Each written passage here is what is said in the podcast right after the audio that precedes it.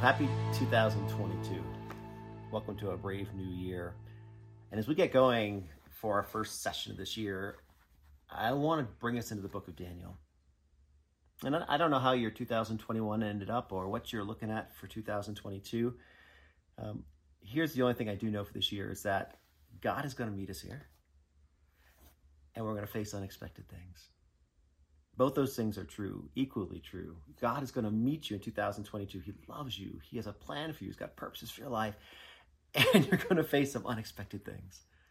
So let me drop you just quickly into the book of Daniel. I've been spending a bunch of time in the opening chapters of Daniel the prophet, that exiled prophet, uh, the people of God pulled out of the places they know and the places where they worship, away from Jerusalem into Babylon.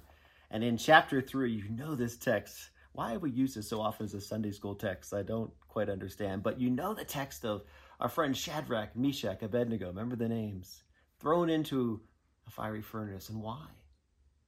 Why were they thrown into the fiery furnace? Do you remember the context? In fact, coming out of chapter 2, they were doing great.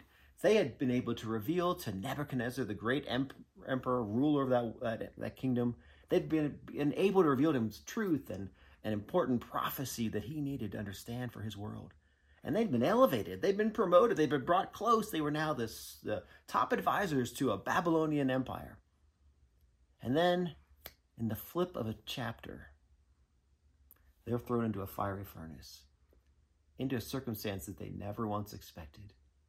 And yet, their God, our God, the God of the universe, the creator, redeemer of our world, was there for them. But listen, listen to these words as we step into this new year. Listen to these words for us as well as they faced that unexpected trial, the fiery furnace, or whatever that we will face that we don't even know is going to be coming at us this year. Listen to the words that they speak and let's hear them in our hearts as they, they speak to this king before they're thrown in. They say, Hey, look, if we are thrown into the blazing furnace, the God we serve is able to deliver us from it.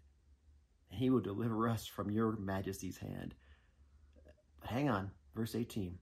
But even if, those are, those are really powerful words for us in this new year. Listen again. But even if he does not, we want you to know, Your Majesty, that we will not serve your gods or worship the image of the God that you have set up. E- even if, in, in the unexpected places, with a God that is faithful, we declare, even if, whatever God leads us to, whatever He provides for us, even if we will be faithful, even if we will worship, even if we will trust, and even if we know we are confident in the promises of His Word and the promises of our God, that in this new year, He will provide for us all that we need to love Him, to serve Him, and to grow closer to Him.